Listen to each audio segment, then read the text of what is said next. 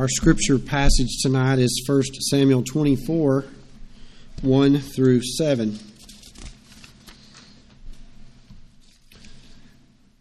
Just for um, the sake of you, I'm going to be referring back to 1 Samuel 23, 1 through 13, but I won't read that, but I'll read this, this second part, 1 Samuel 24, 1 through 7, and then we'll see how these work, work together.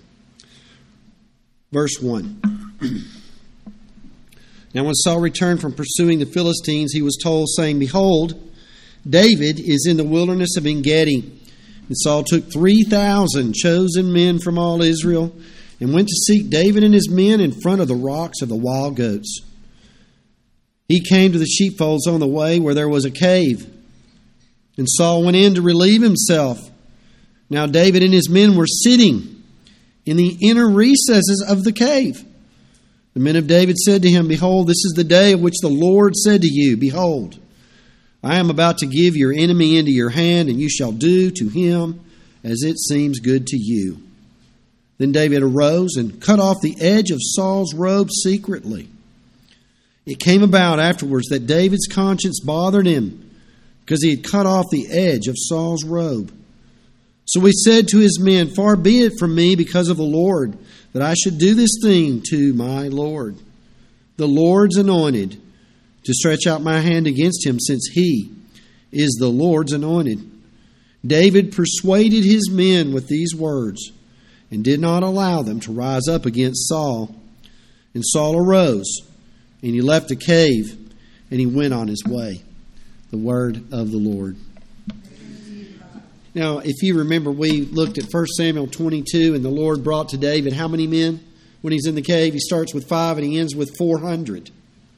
Then in 1 Samuel 23, he begins with 400 and maybe five, and he ends with 600. He's got 200 more. And in the midst of those 600 men, David is surrounded also with these faithful men and two men. One was Gad from God, the prophet, and one was Abiathar, the priest. And it's very important for David to be surrounded by these two men because he needed the word of the Lord. Now, you and I, unlike David, we have this precious word of the Lord in the Old and the New Testaments. But David, in order to inquire and know the word of the Lord, he needed a prophet and he needed the priest. Today we have this. David in those days had the prophet and the priest. But just like David, we and he, we all need the word of the Lord in order to live according to it. Living by the word is the title of the sermon. Live by the word. And I'm going to give you three points. Live by the word by seeking it in prayer. Live by the word of the Lord by submitting to it as you lead others. And live by the word of the Lord by being saved by it. The word of the Lord saves us in many different ways. We're going to look at that tonight. Live by the word of the Lord. So, number one, live by the word of the Lord by seeking the word of the Lord in prayer, by seeking it in prayer. Now, in first chapter, in, in chapter 22, God speaks to David and tells him from Gad, he tells him to leave the cave. Now, we don't know why he tells him to leave the cave. Right off the bat, he tells him to go into the land of Judah. It's not clear. But it becomes clear because Keilah begins to be attacked by the Philistines, and David begins to pray because the Philistines are attacking Keilah, looting their harvest, taking things from their homes, taking their animals, and so forth. And so David seeks the word of the Lord in prayer. In verse 2, in chapter 22, he inquires of the Lord, and the Lord tells him, Go and attack the Philistines and deliver Keilah. Now, it's very important for us to think about David. David is a very talented man, skilled with the harp. He's a, he's a Ben. He's skilled with the harp. He's skilled with a sling and smooth stones. He's skilled with a sword. He's skilled with his mouth. He can speak. The, just read the Psalms and you'll find out how what a wordsmith that David is he's skilled in leading men. He has all these skills. And what do we find him doing? We find him on his knees in prayer. We don't find him saying, I have a special set of skills and I will find you. We don't hear that. We don't hear that. He has the skills. He is wise. He is smart. He is a genius. He is brilliant. But what do we find him doing? We don't find him going, hey, I have the skills. I'll go do this without prayer. No, he gets on his knees and he prays. It's just so different than, than other men who are not men who are following after the Lord. And the Lord promises you, He promises me, that and He will bless us if we seek His word in prayer. When you're seeking the word of the Lord in prayer, you and I, we have to. Two O's. Open the word and read the word while we open our mouths. Open the word and open our mouths. Open the words and search the words and pray the words back to God and ask God to lead us. The psalmist says in 119, 105, he says, Your word is a lamp to my feet and a light to my path. And following the Lord's Prayer, you know, we just pray the Lord's Prayer. Following the Lord's Prayer, do you remember what it says in Matthew 7? Jesus says, Ask, seek, and knock. Ask is, is prayer. Seeking, searching. Searching what? Searching the Word. So I'm asking according to the Word. I'm asking and I'm reading and studying the Word. I want to be led by the light of God's Word. Let me, let me ask many questions here. What happens when you leave off seeking the Word of the Lord in prayer? Why is it that I'm talking to a young lady who's mid 30s this past Tuesday? Why am I talking to a lady who's that old, whose husband just left her, just left a brand new baby, to live his best life now? He has written down that he will live his most authentic life. Her authentic life will be to raise a child without a father, and his authentic life will be to pursue his own pleasures. Why am I talking to this man? This man's a military man. This man was over 120 men. This man was a responsible man. This man had convinced me as he would pray and read his Bible and sent me his Bible studies. What happened to this man? Well, let me guarantee you two things. I promise you, he's not opening this book up. And I promise you, he's, he's not opening up his mouth in prayer. Those things are gone. He's entered into the fog the fog of money, desiring money and pleasure, he's cast away his vows and oaths to the wind. What happens when we seek the word apart from prayer? This happens many times to ministers. It can happen to any of us. Sometimes it can happen to us like this. We have uh, we have our markers in our Bible, and we get very used to moving the marker down the Bible and saying, "I've done my Bible reading," but we didn't pray. We read without prayer. We read without calling on the name of the Lord, as we heard this morning. And so, this is why many times we find people dry and we find people sliding into sin. Think about a minister. It's his job to read the Bible, open the Bible, search the Bible, and pray as he does so and get ready for sermons. But what if he leaves out prayer? What if he begins to accept a little sin into his heart? And so, as time goes by, if he keeps sinning, this is all secret, it's all private, nobody knows. He, he, he lets this sin go on. And then his prayer stops. But he's a minister. What's he do? What's his job? His job requires him to preach sermons. His job requires him to pray prayers.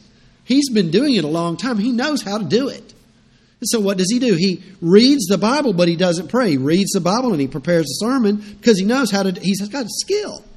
He knows how to throw a stone like David, but he's not praying. And so, this is why we find men, this is why we find not just ministers, but other men and women moving their marker down their Bible as they read, not seeking the Lord in prayer. We can do all of these things, and we can go fall into sin, into disastrous sins. So we must remind ourselves always as we move through the Bible. We must remind ourselves as we search the Bible to learn what it says, always to pray these words into our hearts. We need to, as a church, not be powerless because we know the Word, but we never pray. We don't need to be the church that, that walks around saying, I know what the Bible says, but I never pray. We have to be those who open up search the Word, and pray this Word. You and I cannot open up the Word of the Lord and know and walk by it unless we do both at the same time. Now, If we begin to seek the word of the Lord in prayer, it does not mean that we cease using all the gifts that God has given to us. In other words, I'm not going to start going, okay, now, Lord, I'm going to pray my heart out, and these sermons are going to prepare themselves. I'm not going to pray my heart out and expect the sermon to appear on Sunday morning that I just walk up there and preach. No, I have to work as hard as I can ever have. And you have to work as hard as you ever have. And you have to prepare and plan and, and seek to obey God as much as you ever have. Work as if it all depends on you and pray as if it all depends on who? God. I like to say that when it comes to the Lord's Supper. What do you do when you come to the Lord's Supper? You prepare. You're thinking about do you have any new obedience? Do you have any faith? Do you have any repentance? You say, Yes, I do. I prepared as best I can. And then what do you do? You depend on God's mercy and grace in Christ alone. And then you eat and drink the Lord's Supper. This is what we do. We don't say, I'm going to just pray and never exercise my gifts. We still want to have a, a church website. We still want we still want somebody sitting over there and playing the keys. We don't expect them to play themselves. We still want to teach after having studied. We do both of them. We want to be led by God from point A to point B as a church as we seek the Word of God in prayer. Well, second, we move to live by the Word of the Lord by submitting to it. And let me say this at the end by submitting to it as we lead others. But we first have to submit to it ourselves before we lead others to submit to it with us. So David is submitting to the word of the Lord even as he leads these men. David comes out of seeking the word of the Lord in prayer, and he says to God, he says, God says to him, Go attack the Philistines and save Keilah. And we remember now, last time we remember that after he tells the men, what was the what did the men say? Oh no, no, this is not a good idea for us to go to Keilah because if we go to Keilah, remember it's a it's a city with bars and walls. If we go in there, we'll be like birds in a what? In a cage. And Saul will know right where we are. He's going to come after us and kill us. And by the way, we'll stir up these Philistines like hornets, and they'll be after us too. It's not a good idea, David. Let's don't do that. What does David do? Well, David displays to us what good leadership looks like. David doesn't get angry, doesn't, doesn't get mad. I, used, I like to, I used to, I used to tell the guys in different meetings, I'd say, let's don't be twisting off now. He didn't twist off. He didn't get all mad and angry. What does he do? He goes back to the Lord in prayer, says verse 4. It says, Then David inquired of the Lord once more. The NIV says again, once more and again. And he listens to these men and their fears. And he goes in front of everybody and he gets a clear word from God after praying again. God says, Arise, go to Keilah. And then God gives him a promise I will give the Philistines into your hands. And so David teaches us what to do with men when they disagree with us. He teaches us to, to pray again and to walk uh, very patiently with each other, is what he teaches. And it's really great when men and women are gifted, isn't it? I mean, here's a gifted man. David is a gifted man. We just said he was. He has a great personality, I'm sure.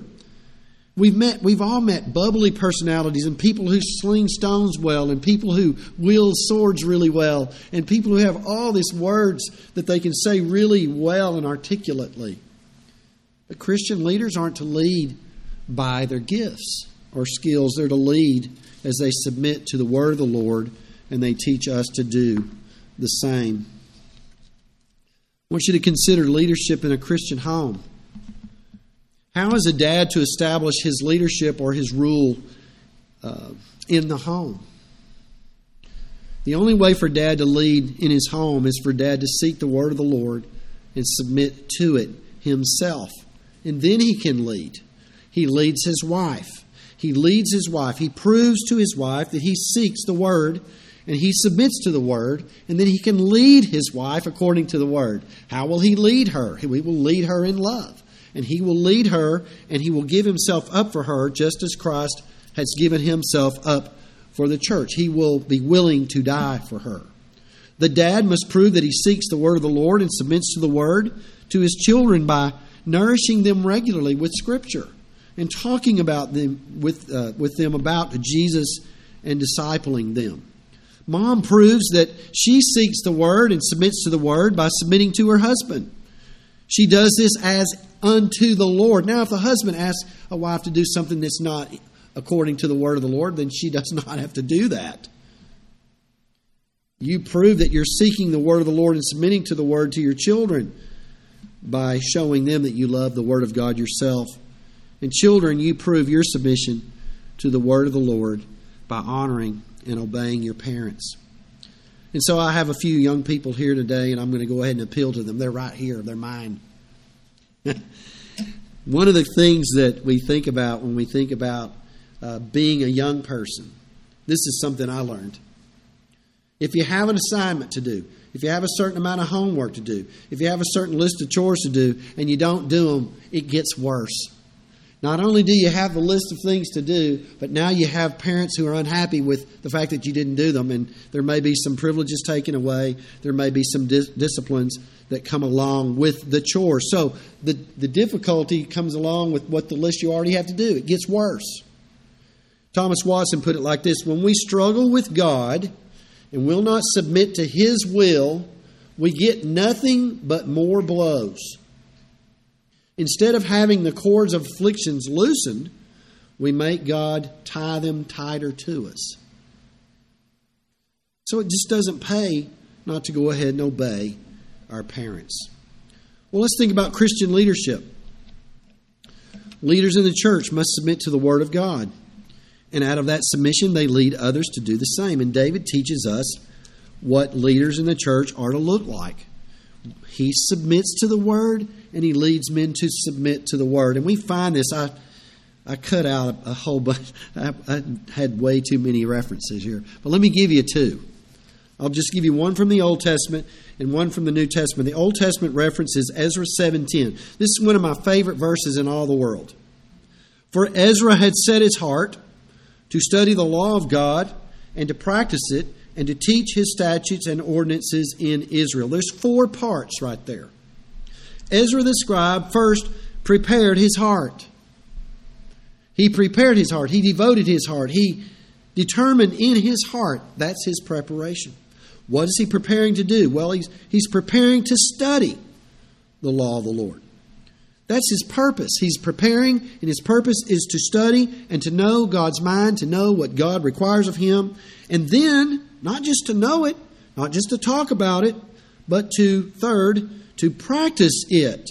Once it's studied, once he knows it, we talked about this in our men's group the other day. So many times people can talk the talk, but they don't walk the walk. And so he's saying, before I'm ever going to get out here and teach or preach, uh, to use a P, um, he says, I'm going to practice it first in my own life. I want to make sure that I'm working on these things in my own life. So he's purposing in his heart to know it. He's preparing his heart purposed to study it. He's practicing in it in his life, and he's preaching it then to all of Israel. That is what Christian leadership looks like. And then we see in the New Testament in Acts 20 28, uh, the Apostle Paul exhorts the elders of Ephesus, and he says this Be on guard for yourselves and for all the flock. Who's first? Who, who's, who's to be on guard for who first? be on guard, be on watch for yourselves, and then for all the flock, flock among whom the Holy Spirit has made you overseers to shepherd the church of God, which He purchased with His own blood. First, watch over yourself. Then go out and watch over the flock. Do y'all know when you go? I got on the airplane the other day on the way to California and on the way back. And y'all know there's that little lingo that they go through. They come out there and they have that mask, and they and they say the first thing you do when the mask comes down, the you know the the uh, cabins is depressurized, loses pressure. The mask falls down, and they say this. They say, first take the mask and put it on yourself and tighten it up against your face, and then help your neighbor. First, take care of your own mask so that you're alive to help the person who's struggling, your daughter, your son, to get their own mask on. This is what we're hearing. First, walk with God. First, uh, take care of yourself. Then, take care of those around you. This is what a leadership looks like. Well, finally, let's look at number three being saved by the word of the Lord. I think this is one of the ways sometimes we don't think about this. Um, James 1:18 comes to mind. It, it, talks about let the word of God be implanted, which is able to save your souls. Well, it saves your soul. Yes, it saves your soul from sin, Satan, and death, but it also saves you from sin even now.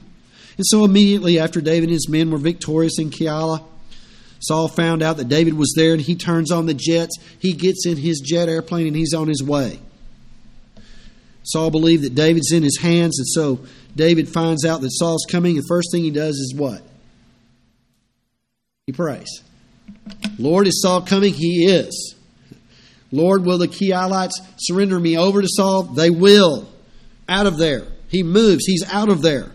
And so, after prayer and seeking the Lord uh, in his seeking the Lord according to His word, he is saved by it. He's saved by the word of the Lord. Now, moving to chapter 24, the part we read here, Saul is returning to hunt David with 3,000 men, and David is hiding in a cave, and Saul doesn't know he's inside there, deep inside there. And I don't know about you, but have you ever been in any of these caves? Have you ever been in some of these caves? Evan and I went to a cave in Silver Dollar City, and I guarantee you that 500 people could get back in that one spot. Maybe more. They were taking pictures and charging everybody 20 bucks, and I'm sure that, who knows how much they charge now. so Saul, Saul comes into this cave where David and all his men are already there. He came in, it says, to relieve himself. Some think that means that he was going to take a restroom break. Some think that he's going to take his robe off and take a nap. How's the Lord, word of the Lord, going to save David now? It's very strange. Verse 4, it says that David's men began to sing the song. Y'all know that song, This is the day that the Lord has made? I will rejoice and be glad in it. And so they're singing this song. This is the day, David, that the Lord has made. Well, you need to rejoice, David. We're rejoicing because the Lord has given to you your enemy into your hands to deal with him as you wish. And so, with all the adrenaline, all the encouragement of David's men, he creeps over to Saul and he cuts off the edge of his garment.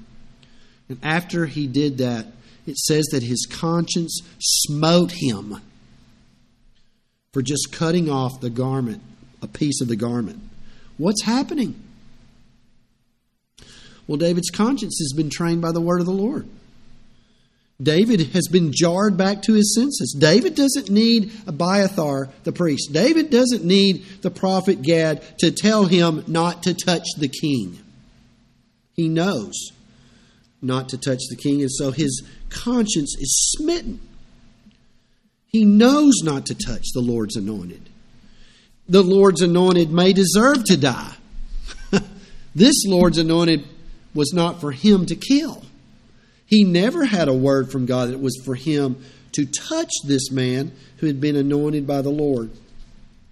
And so David understood that he had violated the fifth commandment. He hadn't killed him, but he had touched his garment. David understood Romans 13:1 where it says the governing authorities exist having been instituted by God. And so in verses 6 and 7 we see that strange statement where it says that David, uh, I've turned my Bible to the wrong page here, but it says that David persuaded his men not to kill Saul. And those words persuaded, those are really soft words compared to what's going on here. The word persuaded there, it speaks of he's tearing the men apart with his words. I don't know about you, but it, when I was growing up, I didn't watch much of this, but every now and then when I was fifth, fourth and fifth grade, I would watch hockey. Y'all know what a check is in hockey? when they check each other, you know? Well, this is what he's doing. He's checking them. He's stopping them, restraining them with his words. This is the Lord's anointed. I cannot, and you cannot touch him without touching God himself. Oh, if we would think about that when we think about authority. I cannot raise my hand against the Lord's anointed. It's up to the Lord to take care of this man. So God's word stopped him, the word that was in his heart. I want you to consider being saved by the word of the Lord. We seek the word, we submit to the word, and it comes to us with great power. It jars us back to our senses. The world is egging us on. People at work are egging us on. Friends are egging us on. And then the word comes like a hammer to our conscience. It says we must exercise self control. We must come back to our senses. Am I, are you being saved by the word from sins today? Today, every one of us was tempted to stay home. Fourth commandment came to your mind and says, Remember the Sabbath to keep it holy. Today, every one of us are dealing with, with the celebrated sins of our day. Let me just give you some of the things that are being celebrated today sexual promiscuity, love self, love money, disobedience to parents. Here's one ungratefulness. It's not how much, many things can I be grateful to God for, it's how many things can I criticize. That's today, isn't it? I'm going to criticize everything that moves. And yet we need to learn to be grateful. This is one of the sins that's being celebrated today. Will the Lord save you from these sins? Only if you seek Him in His Word. Only if you submit to His Word. How, David, I mean, the, the psalmist asked, how can a young man keep his way pure? And he says this by keeping it according to your Word. We're all tempted, like all men, to do these things. And all these temptations are going to be intensified because everybody's indulging in them. But oh, how we should praise God that our conscience is being torn apart by the Word, keeping us from things. Say this, it says to Titus say no to ungodliness. That's what your conscience is saying. Say no to worldly passions.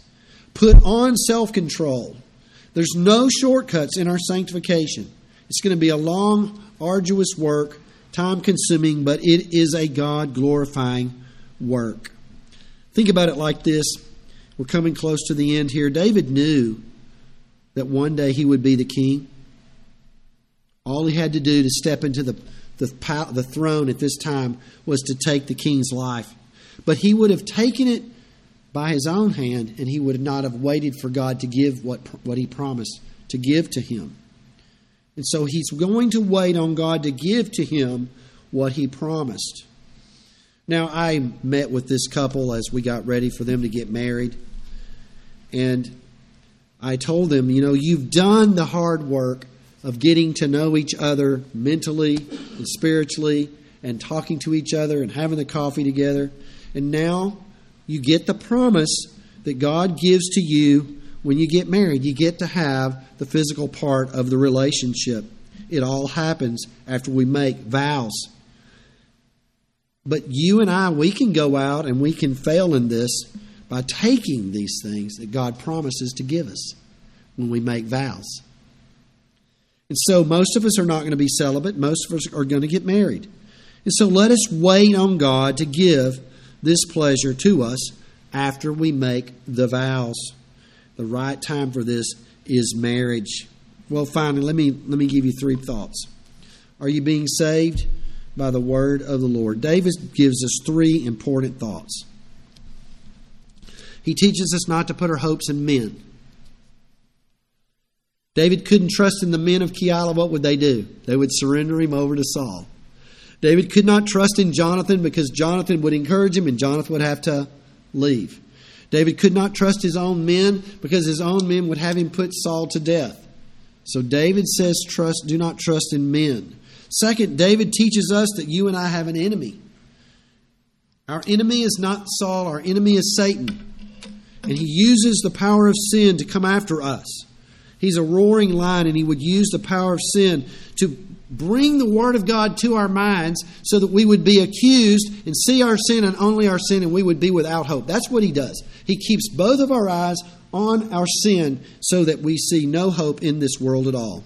David would tell us not to trust in men. David would tell us that we have an enemy. Third, David would tell us our only hope is in the Word of the Lord. If you seek the Word of the Lord, who do you find in the, in the Word of the Lord? Well, you find the Word who is the Lord, right? You find the Word who became flesh and dwelt among us. You find the Word of God, who is Jesus Christ, who came to save us from sin and Satan and from death. And if you and I submit to this Word incarnate, God's final Word, we will be saved from the penalty of our sin. We'll be saved. As this morning, I, I really wanted to say more about it, but we will be saved from the power of sin. And ultimately, we'll be saved from the very presence of sin. Let's pray. Our Father, we thank you for this word we find. Lord, there's so wonder, many wonderful things. And Lord, we pray that you would help us to live by your word. Help us to be those who who seek your word in prayer, that we search your word and open our mouths as we search and pray these words into our heart. Help us to be those who submit to your word. And Lord, if we have the opportunity to be a parent, to be a preacher, to be a teacher, to be a Bible study leader, that we would teach people to do what we're doing ourselves, that we would lead as we are being led.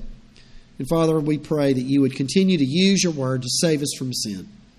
Uh, Lord, not, not just to save us from our sins, from the penalty of sin, but Lord, you would use your word to keep us away from sins, jar us back to our senses, keep us from doing things that we should not do.